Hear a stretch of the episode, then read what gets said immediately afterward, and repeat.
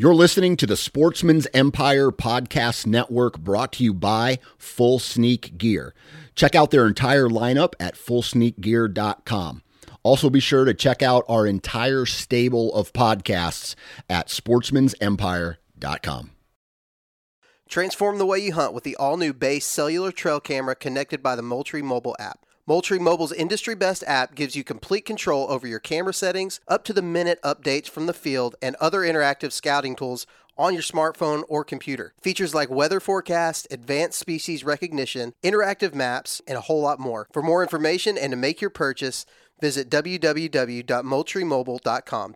New from Moultrie Mobile, the Feed Hub offers first of its kind cellular connection and control for nearly any spin cast feeder on the market. When used with the Moultrie mobile app, you can monitor feed and battery levels, run feeders on demand, receive alerts when feeders are clogged, and remotely adjust feeding times. The Feed Hub is ideal for anyone who maintains feeders. Remove the guesswork and save time by planning feeder maintenance before you drive to your hunting property. For more information, visit moultriemobile.com.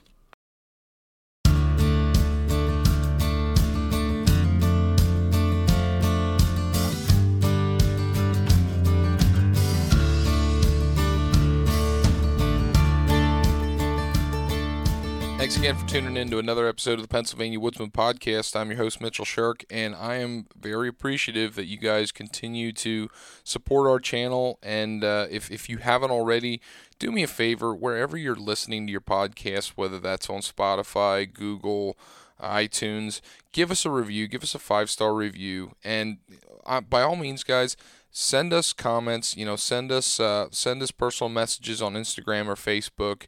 Let us know how we're doing. Let me know what you think. Um, if there's topics you want to hear about you know that'd be well appreciated too. And you know if you've got uh, if you've got things you'd like to share on this channel you reach out to me uh, facebook instagram at pennsylvania woodsman podcast.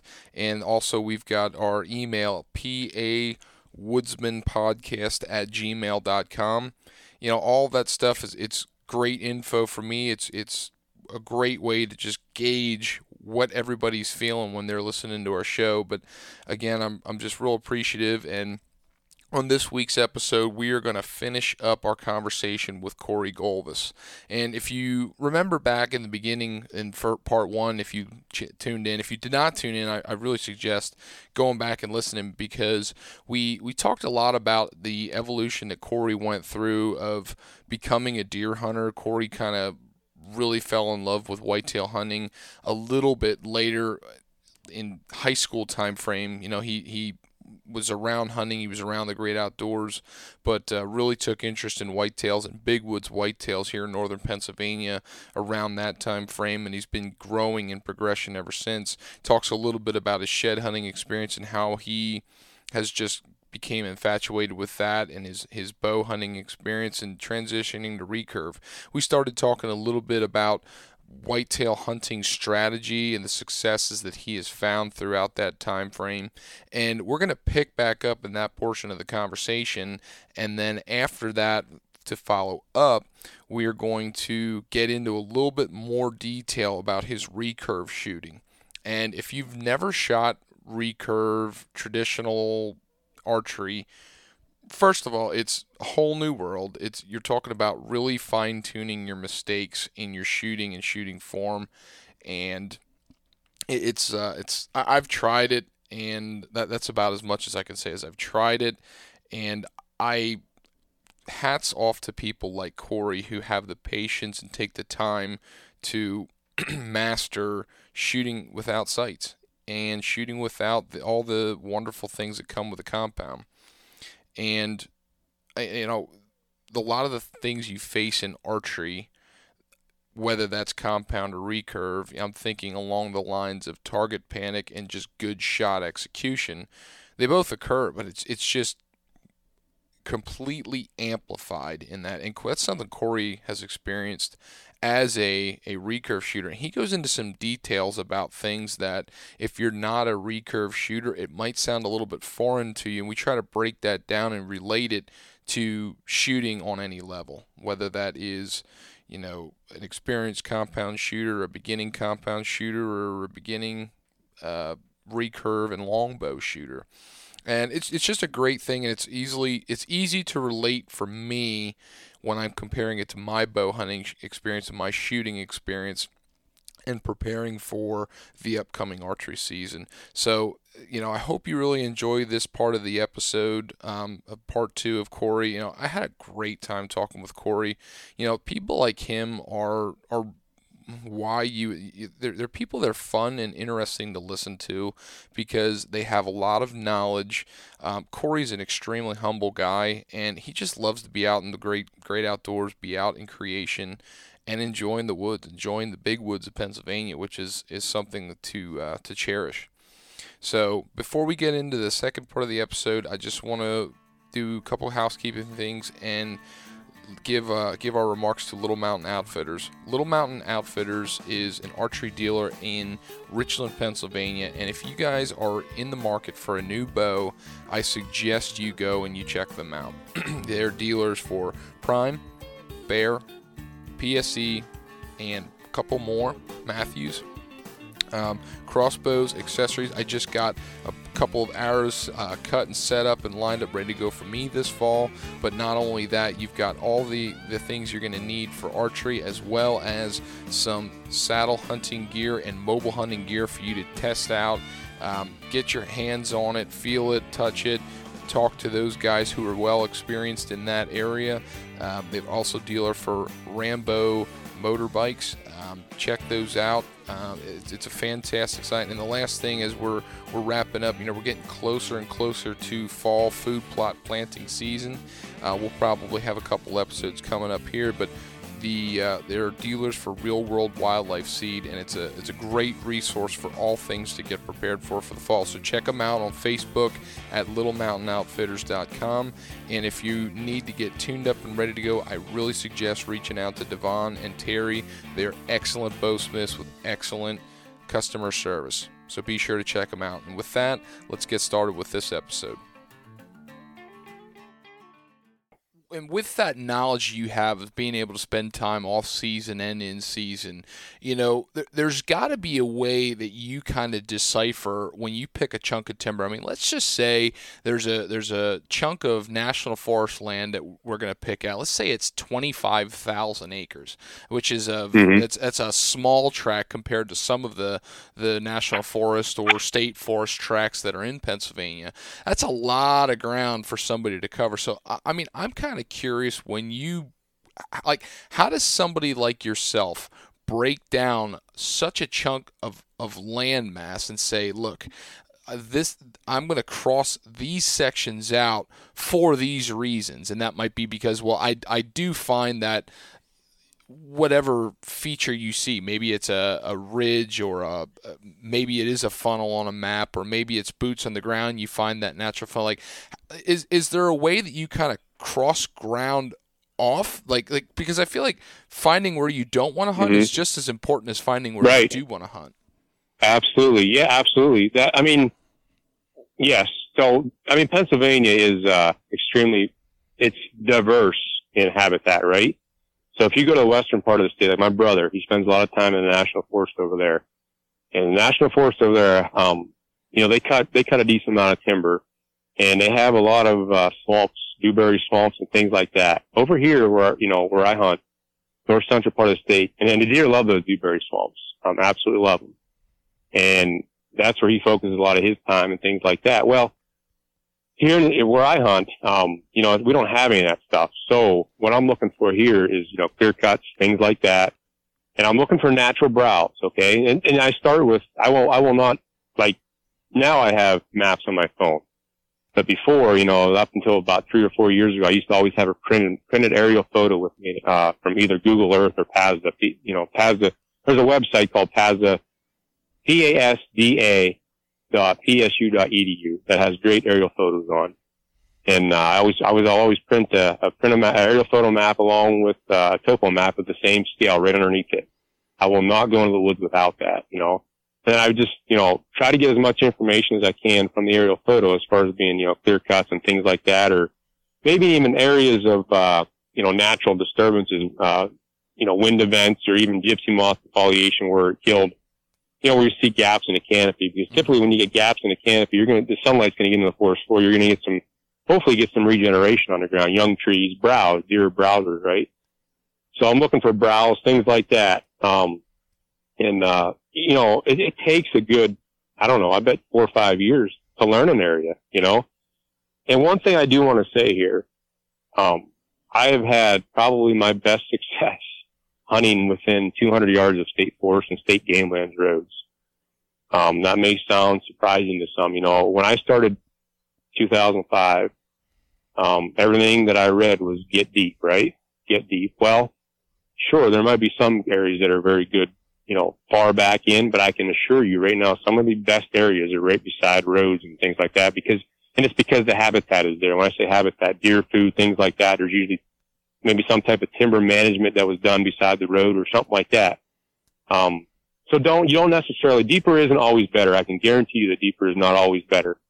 Um, I made a mistake, you know, of, of, of falling for that. You know, the first couple of years I started hunting big woods areas. And the perfect example with that is, uh, 2008, I, I was lucky enough to kill a, a seven year old, uh, nine point and, uh, I shed hunted that area for three years and I had found some nice sheds there and I was literally within 200 yards of the, of the state forest road.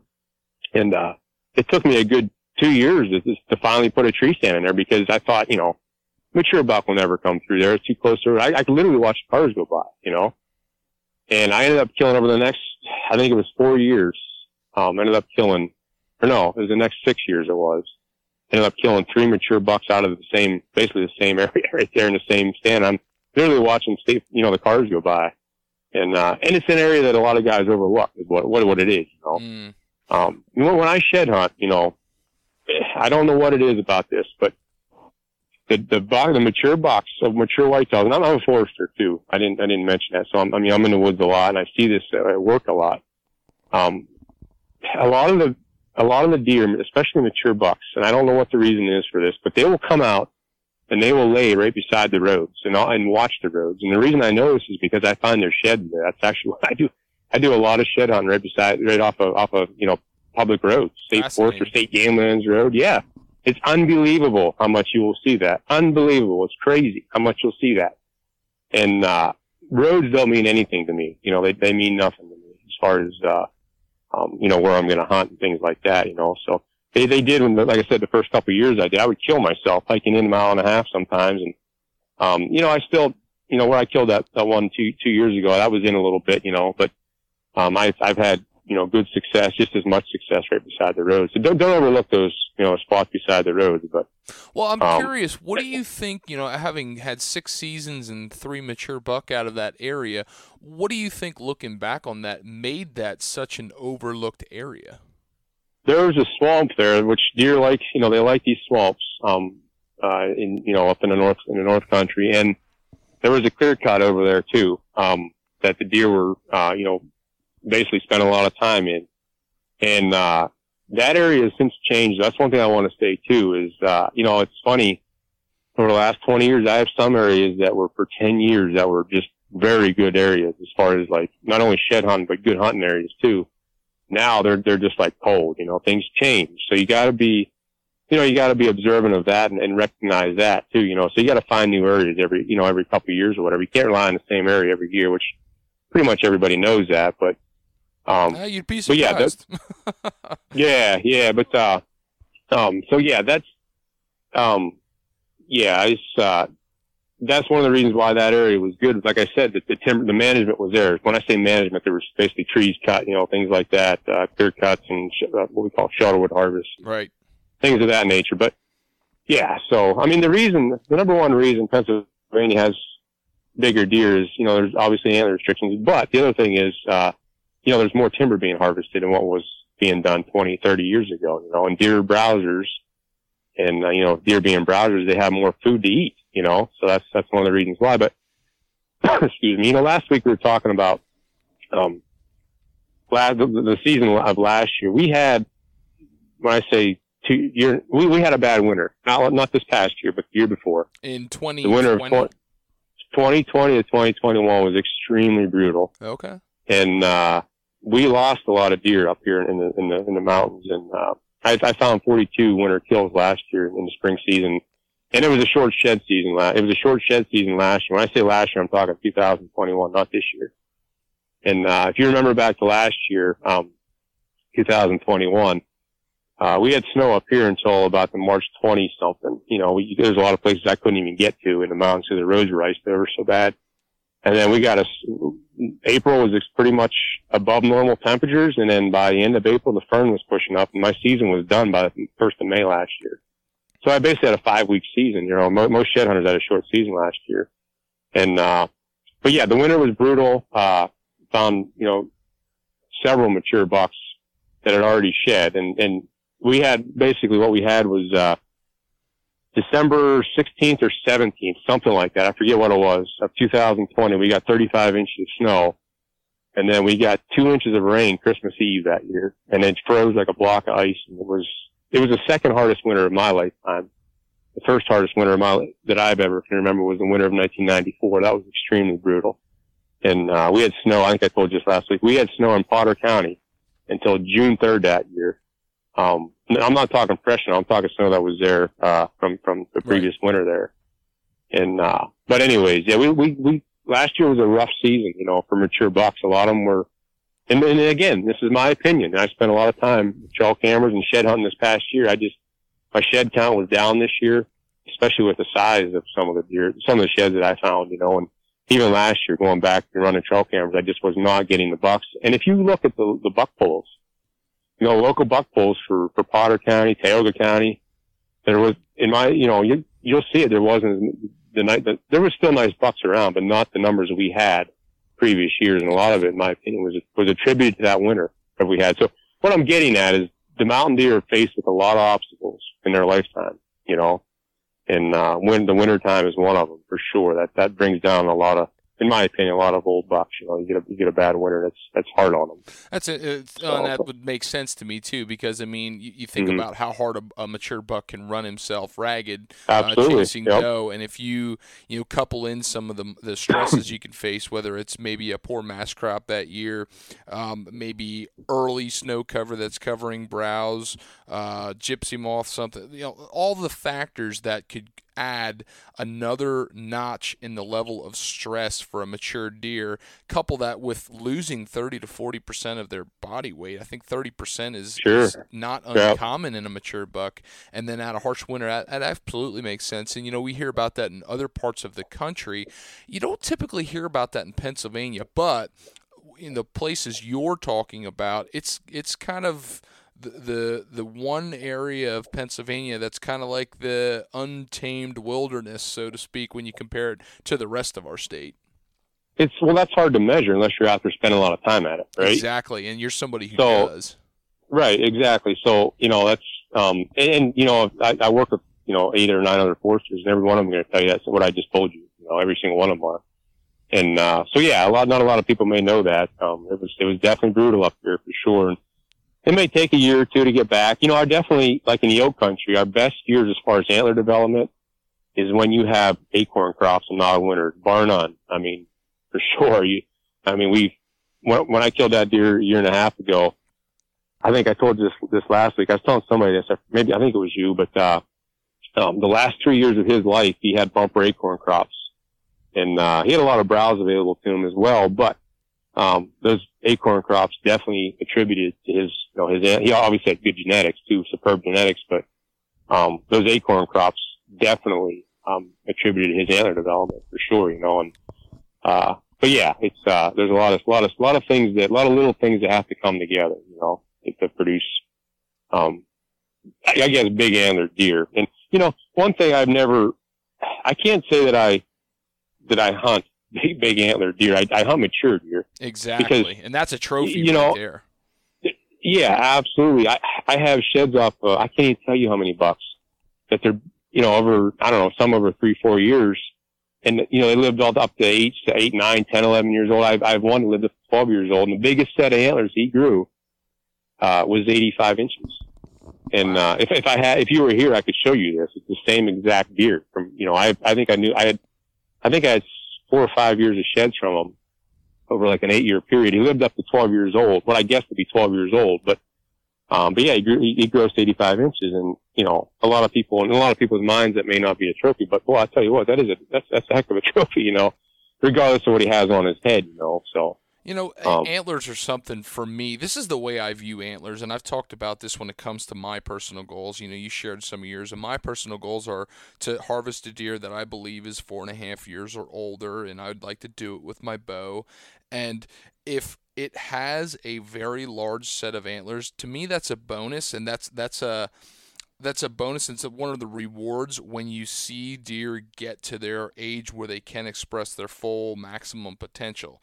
However, not all deer created equal, and I, I would personally right. rather harvest a deer that of, of a caliber like you just described that's somewhere in that you know five and a half plus year old range whatever that may be and might only gross 100 to 120 inches or, or 85 inches like this deer you just described i mean that's a trophy because you know I don't think the wits of that deer that has 85 inches on his head is any less than the no. deer of the same age that has 150 inches of bone on his head. Now, of course, if both are standing in front of you, I don't know a single hunter that would right, shoot right. a 150 inch deer. But what I'm saying is, when you go through a season like you're describing, of of seeing what would you say 10 deer in a season or something like that mm-hmm. you harvest you something yeah. like that yeah um, yep. and to be able to hunt a deer with the same level of um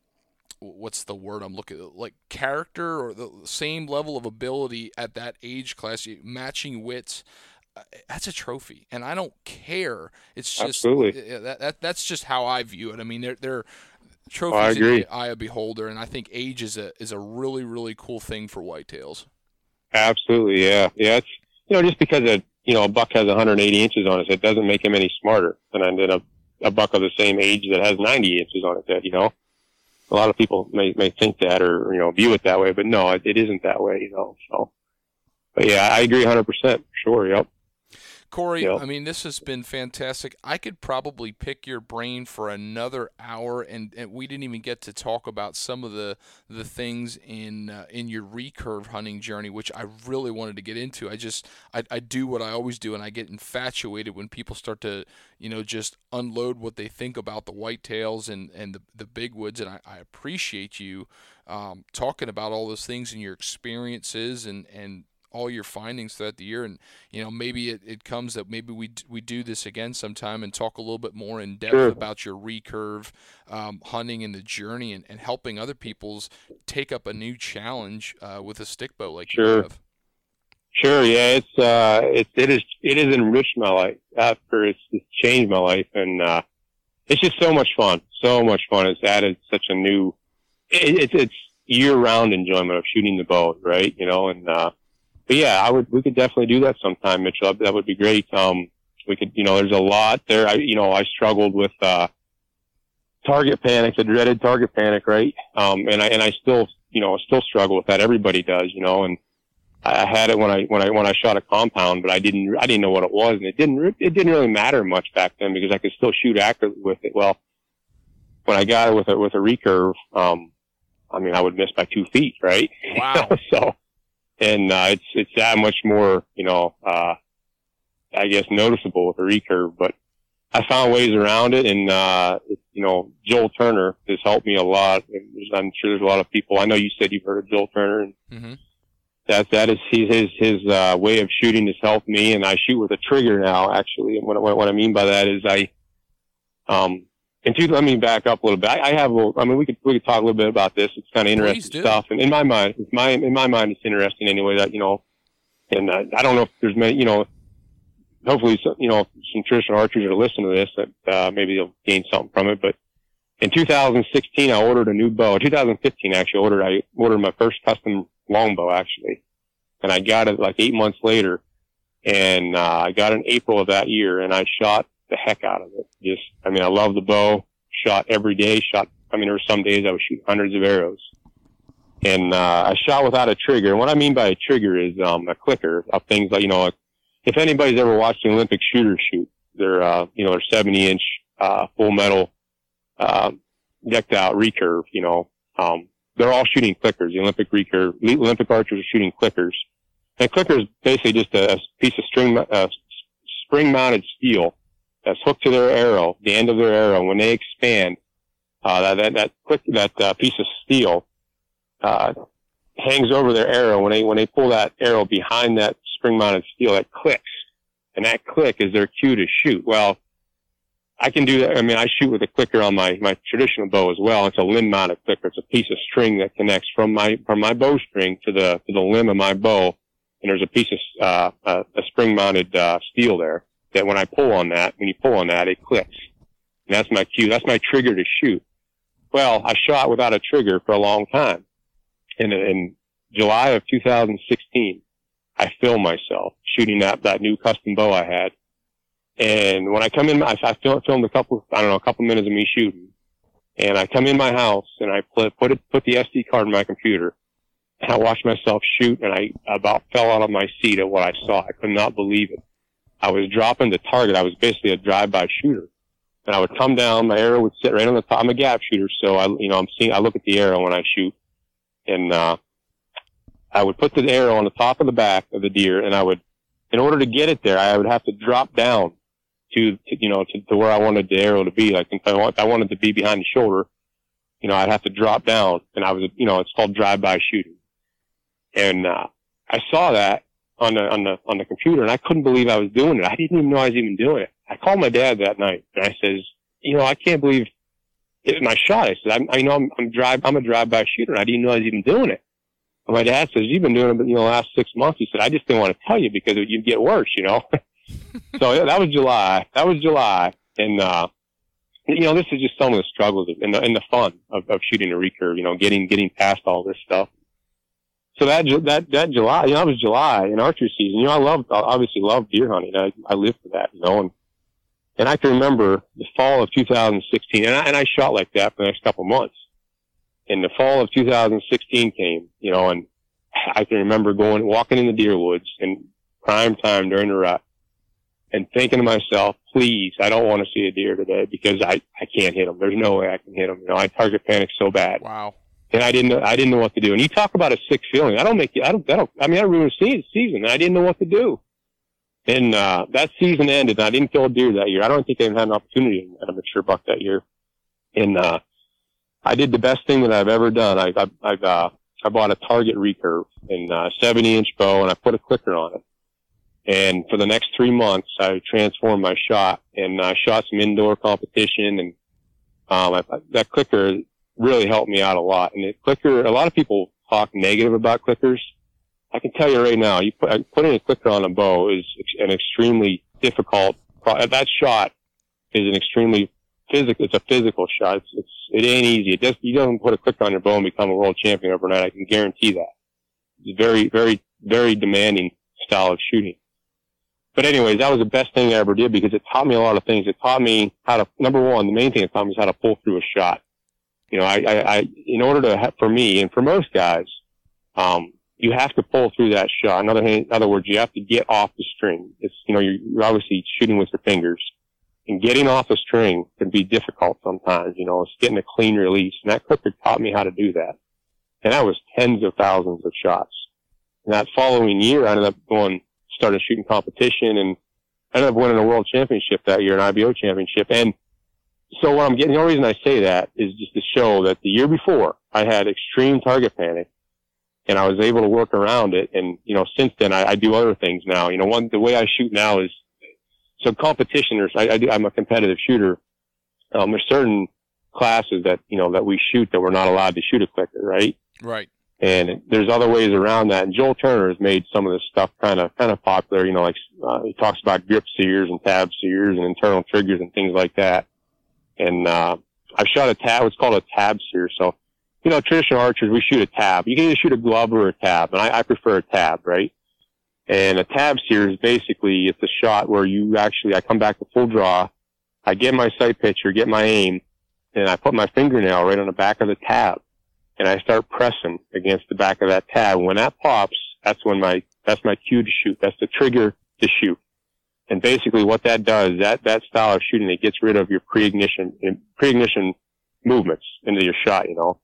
And, uh, This style of shooting though takes an extremely massive amount of determination because when you get back to full draw and you get your sight picture and you start, you know, pressing on that sear on your ta- on your fingernail, whatever it is, your mind wants to let that it, that sight picture looks beautiful, looks gorgeous, right? And you're like, man, you just want to let go of that string, you know, but you cannot do that. You have to continue to work through that sear. Another thing I'm doing now is uh, the inter- it's called an internal trigger. I actually breathe air in, and I've been doing. This is the first year that I've that I've kind of been doing it, taking the competition, and, I, and I'm having really good results with it. Where I just I come back to anchor, and I just start breathing air in. If you ever see, if you ever see like a fox going across the field and you squeal like a rabbit to a fox, that's that's all I'm doing. I'm just kind of sucking air in or breathing air in or whatever. And when that when that air breaks as I breathe in, that's what triggers my shot. And the beautiful thing about it is there's no input into the shot. So, you know, when I run the tabs here, you know, I got tension in my hand. Right. You know, obviously when you, when, when you pop that, you know, when you're, when you're curling your, your finger, your thumb finger now, you're, you're, you're using muscles in your fingers, right? So it makes it a little difficult getting off the string. So, yeah, when you say input in the uh, shot, you're talking about some kind of cognitive thing that's going on with your body that's ultimately Right. creating some kind of pressure or tension that could result in a manipulated shot because you, you might be Ab- a, yep. a type of torque or something. With with this style, if I'm understanding you right, it's there. There's no your, your shot execution in your your bow arm, your back tension, your release hand, all of that stays constant without any added tension. Is that correct? That's exactly right. There's no, it's, it's, it's an art, it's, so when you're, when you're, when you're taking your fingernail and pop off your tab, that's not an, that's, that's not an archery shot, right? You know, that's nothing that's archery related. That's not a, an archery movement. And, uh, cause you're creating tension into the shot. Well, when I'm breathing air in, there's no, there's no input, there's no tension within the shot. You know, it's just, just breathing air in.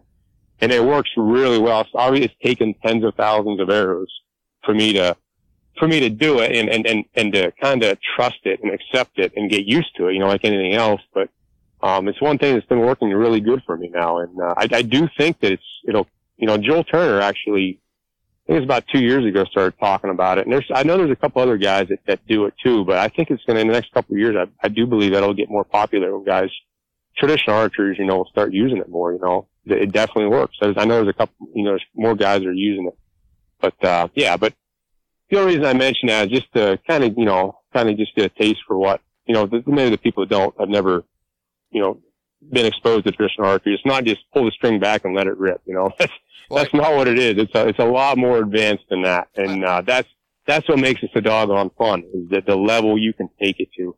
And, and it's so stinking challenging. It is so challenging to, to, to be accurate with them. And the other thing is too, it's just so much fun to watch you, you know, you get to see the arrow fly. Mhm. That's what's so cool about it. You know, that's what's so much fun. You get to see that arrow go. And, uh, but anyways, that's, yeah. I, So, I have two things to add to this, and, and they speak at two different levels. And the, the first one is kind of like, you know, speaking to the level of the the people who are avid stick bow shooters, recurve longbow shooters. And you, you made the comment about some people like to roll their nose up when it comes to adding a clicker or certain styles of shooting. And, and while I'm not a traditional shooter by any means, what I what I will say is if it's legal and it helps you be more effective and more accurate, why wouldn't you do it? And you know, I relate that to my compound shooting. Um, I, Yep. I I experienced target panic just the same, and uh, it took me a really really long time to break that mental blockade. And what I've gravitated towards doing is I shoot a, a sear release, a, a hinge style release, and I shoot that Yep. 365 days a year. And a lot of people go, oh, you shoot a back tension release. Well, I shoot a Mhm. back tension shot no matter what release is attached to the string. Back Right, tension is a style of shooting. But what I find is that when I shoot that hinge release, that is the release that when I shoot under pressure, which, eh, you know, if you're shooting at a target against your buddy or you know, like you shooting IBOs, or or if I'm shooting at, at a at a at a game animal, that is the one that I won't break my form and I can execute my shot the best and, and won't fall for it. And I still find myself under pressure with other style of releases. I'll, I'll kind of break habit, break form, and might make a, right. a, a, poor shot. So, you know, that's kind of my thought when you talk about your, uh, your clicker. But my second yeah. thing I wanted to ask you, and th- this is kind of speaking to that novice base, is you talk about shooting and and knowing when to shoot. And that is so foreign to me because shooting a back tension style in compound, I'm trying to do everything I possibly can to not know when the shot goes off. I have an right. idea of a maybe a, a, certain time gap window that I know it's going to go off then, but when it goes off, it surprises me. And like you, you can't do that with a stick bow, but I'm in my mind somebody yeah. who's overcome target panic. How do you go through and beat target panic, but you still have to know when your shot goes off?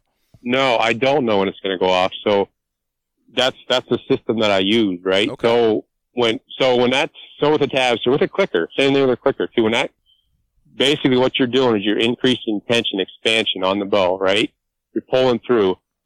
You're pulling, pulling, pulling. All of a sudden that, that, that clicker clicks. That's your cue to shoot. You have no idea when that is going to go. Okay. Okay. Same thing with a, with a tab sear or a grip sear. Grip sear is basically when you, it's, it's, it's, it's when you wrap your bow hand fingernail basically around the front of the riser and you roll it. Basically, you, you pop your fingernail off the riser. That's a grip sear. I cannot shoot a grip sear because I've tried. I don't even know a lot, and I cannot shoot a grip sear. I torque the bow. Does not work for me. I, I move on. I find, try to find something else. Right. That's where the tab sear comes in. So the tab sear, what you're doing with the tab sear is you're wrapping. You're basically uh, popping your fingernail off. So, so let me slow down here. So what you're doing is you're coming back to full draw, getting settled in, getting your sight picture, and then all of a sudden your conscious mind is only focused on one thing. You're watching your sight picture, right? You're just watching. You're letting you're letting your arrow float and I'm, I'm wrapping my pin or, my, uh, my, uh, fingernail around the back of my tab, right? Mm. And I'm popping I'm just increasing pressure. I'm, I'm, I'm completely 100% conscious mind. Your conscious mind can only do one thing at a time and it's 100% when I'm, when I'm doing it right anyways. Your conscious mind is 100% on the increase in pressure to get that nail to pop. And when that pops, that's when you fire. You have no clue when that is going to pop. You can anticipate anything if you want to, if you let your mind go forward. But if you let your mind go forward, you're, you're out of your shot sequence. Your, your conscious mind is not doing what it should be. It should be 100% on the, the, the pressure, the increase, the movement basically that gets you to, to pop through that sear. And that only. So you have no clue when that's going to go. Right. Because when you, you know, your fingers are connected to the bow, so you don't know, you know, how do you get a surprise release? Well, that's how you do it. You know, your, your sub, your, your mind can't catch it. You know, it's not fast enough to catch it. So there's no input into the shot. And the same thing with the internal trigger when I'm breathing air in. Um, I have to breathe air in. I've tried an external, I basically probably call it an external trigger where I breathe air out. But I cannot do that. I can't anticipate that because I can feel the buildup of the air when it come, when it's going to come out, you know. But when I breathe air in, I cannot feel that. There is no, for me, in the way that I shoot, you know, there's no, I, I can't anticipate that. So I'm just breathing air. You know, I'm just kind of starting to breathe air in, and when that air, you know, breaks through your mouth, that's when you shoot. So, you, yeah, it's a surprise release every time. But you know, getting back to your back tension release or your, you know, your uh, uh, your hinge release or whatever, that's not easy to do for you, though, is it? I mean, it takes a massive amount. It takes a lot of determination to stay in that movement, right? Um, it's not. It's it's not something that just happens. You can't. You can't just. You know, it's a lot easier to punch that trigger, right? Oh, absolutely. I, I guess I have to think absolutely. about the way you're saying because I've I've now done it so long that it is like autopilot. But yeah, you're right. Like you you're in order to get that release to break and fire, I need to maintain my form, maintain position, and then in order for it to be an accurate shot, I have to concentrate on where I'm aiming and if I concentrate on aiming alone and I do everything else in form correctly, the shot should break in an appropriate time and it, the arrow right. should go exactly where I'm aiming. I took, uh, about two months ago, I went down to Lancaster Archery and took uh, Joel Turner's course. He came down there for a couple of days. And uh, it was the only type of archery instruction I took. It was it was great instruction, and majority of guys there were, you know, were compound shooters. There were a couple stick bow shooters there, but it's all the same, right? It's all pretty much the same. He teaches the same concepts um, to both compound shooters and stick bow shooters. And with the compound shooters, he his son, I don't know if you know it or not, but his son just recently won the Vegas shoot. Mm-hmm.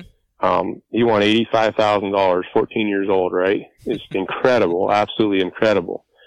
And so obviously what Joel's teaching is what it works, right? And uh, um, but what he taught, know, what he was teaching the compound shooters, right, was, and one of the reasons I wanted to go to this is because I aim too hard, right?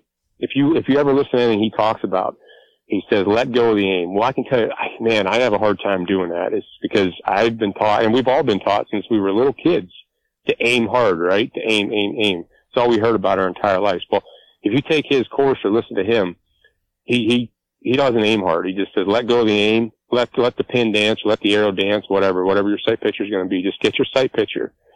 And your conscious mind should be 100% on the movement to your trigger, to your activation, to your shot activation trigger and that's what he, you know, he's teaching the compound guys down there, um, uh, you know, just how to, how to work that back tension release, you know, just 100% of it has to be on the, the monitoring of the movement of that, of that trigger, of that, uh, back tension release, you know, or, or trigger release too, you know.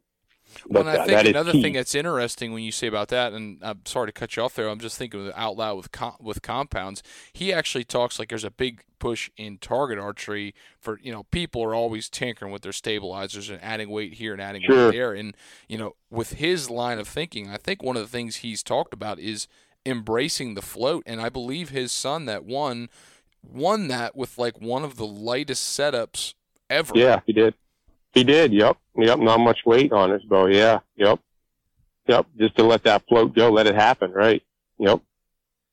Yep.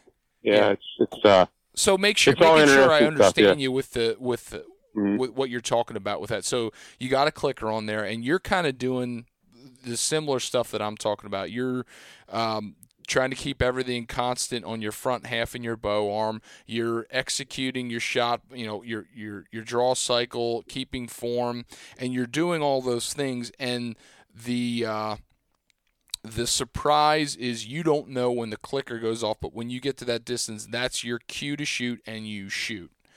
Um, that's right. And, and yep. that's how you keep it a surprise. So it's a surprise because you're trying to focus on aiming and uh, be as non cognitive as possible. The one difference about compound and recurve, and I, I, guess that's really what I meant with my question earlier, is my, my, my release and my mechanical does it automatically. Like I'm not right, cognitively right. doing it. You still have to.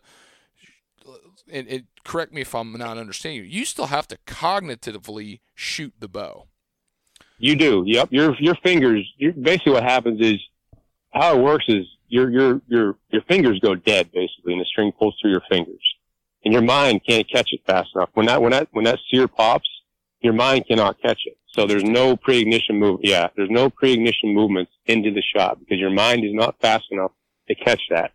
And uh, but that's like I said earlier, that style of shooting or this style of shooting, it takes a you know, it just doesn't happen on itself. It right. takes an extreme amount of determination by the shooter. You know, you have to be determined. And, you know, I, I, feel that, uh, you know, I want to be as accurate as I possibly can, not only in competition, but when I'm, when I go to the deer woods, you know, and that's why I'll always with a clicker, you know, that's, um, that's, uh, because the clicker keeps you, tr- you know, you have the same draw length every time, you know, and when you're up in a tree stand, that can change when you're shooting down, you know you'd be surprised at how much shorter your draw is when you're aiming down at an animal, you know.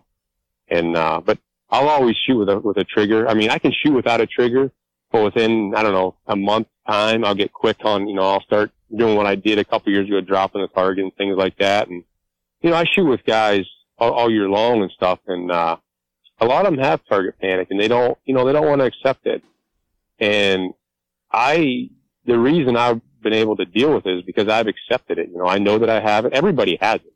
You know, to some to some degree. Some guys get it worse than others, and and women too. You know, um, but it's just how how you deal with it. And uh, the only way, the only thing that's worked for me is what you know the methods that I that I've talked about here. You know, and you know it it it it'll rear its head up in, you know, stressful situations for sure. I've, you know, I've seen it on competition lines where guys, you know, they really, really get it and the target panic sets in, but it's, uh, what I, you know, what I describe to you is what works for me, you know, shooting with the trigger and the flip side of it, the, the, the neg- I shouldn't say negative side, but the downside of it, however you want to word that, is it takes an extreme amount of determination to do it. And, and, and that's, you know, only the shooter can do that. You know, only yourself can do that. So, but that's what makes this so much fun, you know. So it does. It's a challenge that you keep trying to face head on yep. and, and, conquer it as best you can. Like I, I'm just thinking about that target panic thing and trying to relate it between compound and recurve, and and every time I think about it, I just see how much more amplified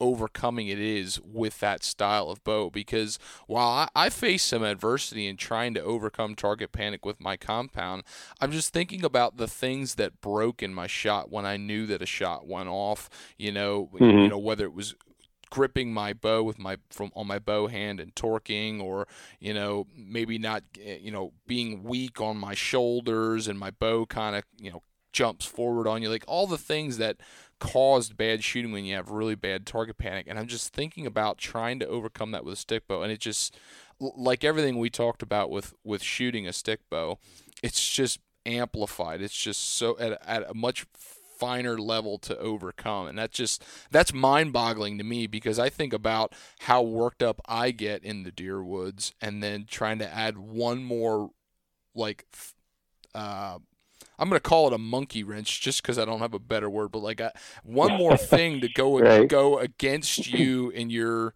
mm-hmm. in, in, your mm-hmm. in your arsenal going after a whitetail. Right. Yeah, it is. That's what to me. That's like I said earlier. That's what makes it fun, though. So you know, and, and it's not for everybody. Trish archery is growing by leaps right now.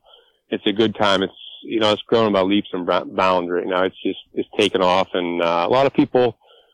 You know, I kind of like what it was for me. You know, just um, discovered it based because they got a little, maybe a little bored or something and kind of started dabbling in it and just kind of started, you know, one thing kind of leads to another. And, uh, but uh, it is growing right now and there's a lot of good information out there. And before we go, I just, there's two bits of information I, you know, that if, if anybody's interested in trying it, you know, I've had good teachers. Um, I was very, very fortunate when I started this, uh, with, within a half hour of where I live, there's two guys that live within a half hour where I live that has taught me a tremendous amount of information.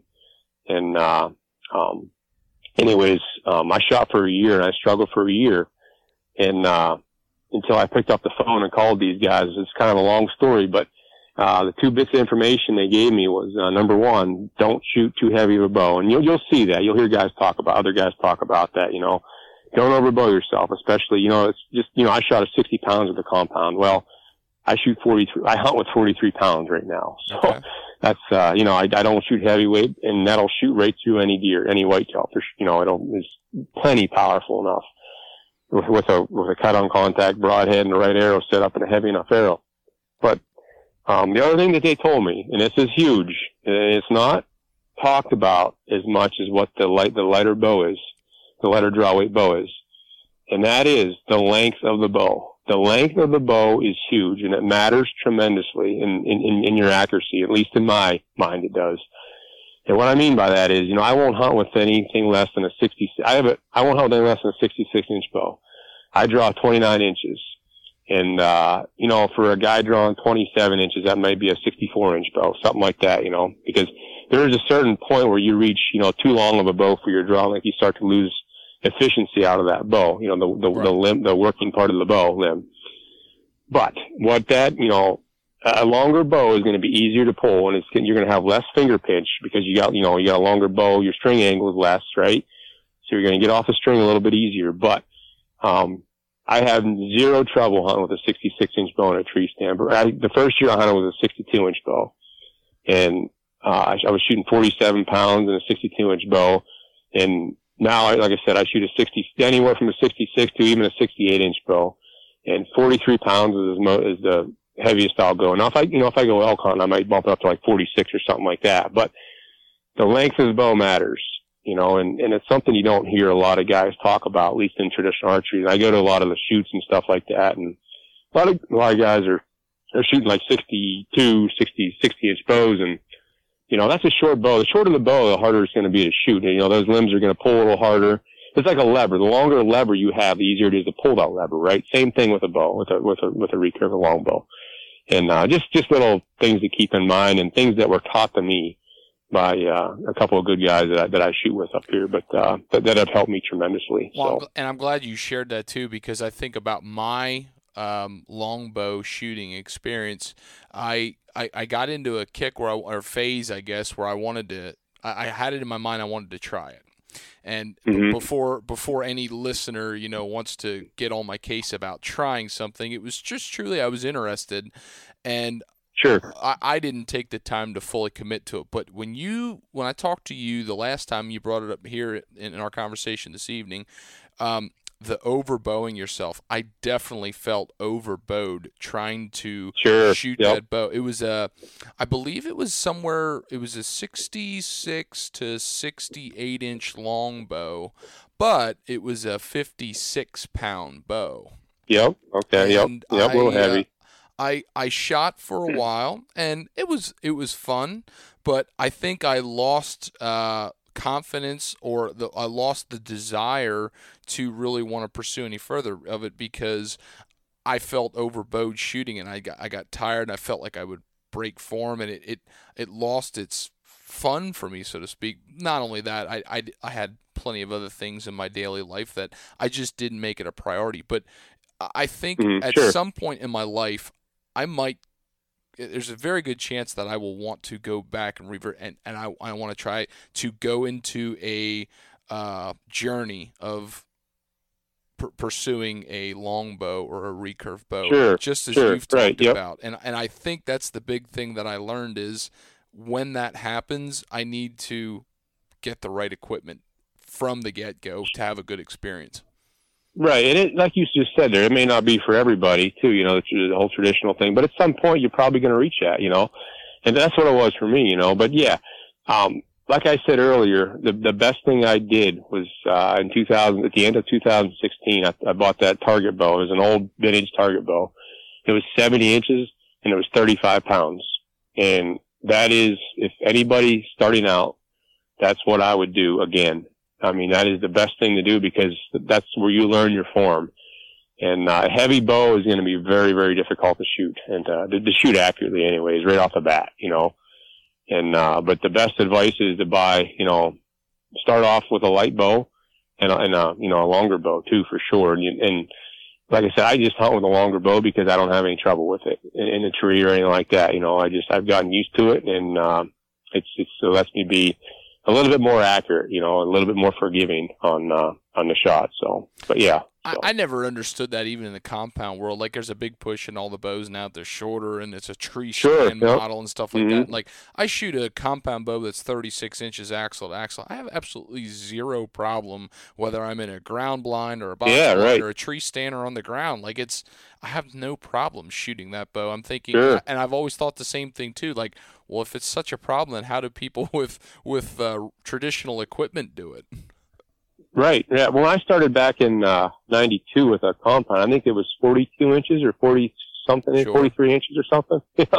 Yeah, yeah, but yeah, it's uh, yeah, yeah. You should, that's yeah, it's good to hear you on the longer bow. Definitely, probably a little bit more forgiving and more accurate for you too. So. You, you know, they they say it's not. You know, I've heard so many different people that talk about that. Is there's no differences. It's not. But you know what? In my mind, I I like the string angle better.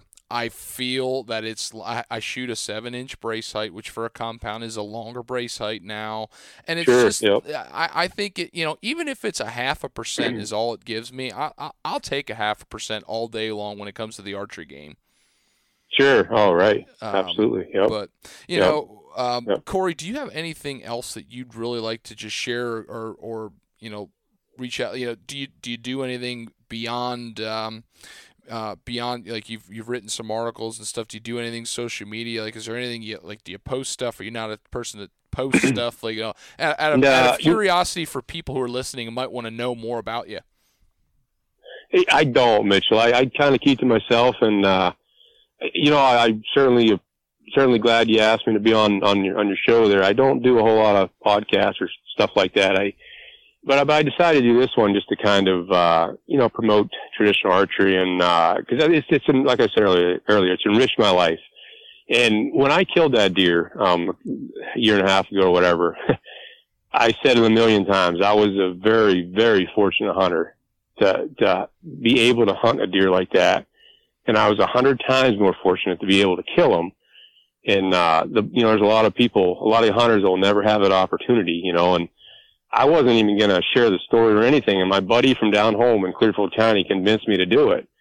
And, uh, I'm not much of a public person, but, um, I decided to, to, to write an article on it and, uh, uh, just to kind of show, you know, my love for traditional archery and, and how it's changed my life. But, you know, hopefully somebody listening tonight, you know, or, or today or whatever will, uh, maybe at least try it. And, uh, and like I said, it's not for everybody, but it is, it is a lot of fun. It's, it's, it's, uh, it's extremely addicting, a lot of fun. So, and, and now I'm, I am curious since, since we have kind of flirted around that conversation and I know you've done some other episodes and you wrote articles about that, you know, mega giant uh, northern Pennsylvania hardwoods whitetail that you killed. But what what I don't remember. What was the final score in that? And did you get that deer aged? I did, yeah. So he grossed uh, one just a little over 190 and netted 181. Uh, just just under 182. Uh, I think he was 181 and seven eighths. He, he okay. uh, netted, but yeah, he was he was. I did have him aged. He was six and a half, and uh, wow. Um, I, I had you know I had two sheds from him from the previous previous years, uh, both left sides, and uh, at four and a half, what surprised me, obviously he had good genetics, but at four and a half, he would have grossed in the 170s, you know, based off the shed that I have. That, that shed scores 76 inches. Wow. And, uh, it, it was funny because, uh, after I killed that deer, well, after I had him scored, I should say, I had, I had a couple people, um, cause he was a, you know, I, he's number two in the state, um, for, for typical, uh, Boone and Crockett score. And, uh, I had people ask me, you know, oh, are you upset that he's not the state record? Well, I, I kind of laughed the first time somebody asked me that because I, I didn't, I didn't, I thought they were joking, you know. And I, you know, never ever in my life did I ever figure I'd ever hunt as a state record deer, potential state record deer, ever, ever, not where I hunt. You know, never. I would never ever, right. and that never, that thought never crossed my mind. And, uh, you know, I, I, luckily I was able, able to, to do that. And, uh, you know, I would never, I was never upset of, of, that it wasn't a state record. I was, if anything, the opposite. I'm just grateful for the opportunity to, number one, like I said, just to hunt a deer like that. Number two, to kill him. I'm, I'm the luckiest guy in the world to, to, to be able to do that, you know, to have that opportunity, you know, just extremely fortunate. But, uh, yeah, so, but, uh, that's about all I got, Mitchell, to, to, to, to, to share, you know, um, as far as, as my, my advice and things like that. So, but yeah, I'm glad, glad to share some stories and it's good talking to you and, thanks again for uh, for having me on your, your, your show here. So I appreciate it, and hey, you have a good one. Hey, you too, Mitchell.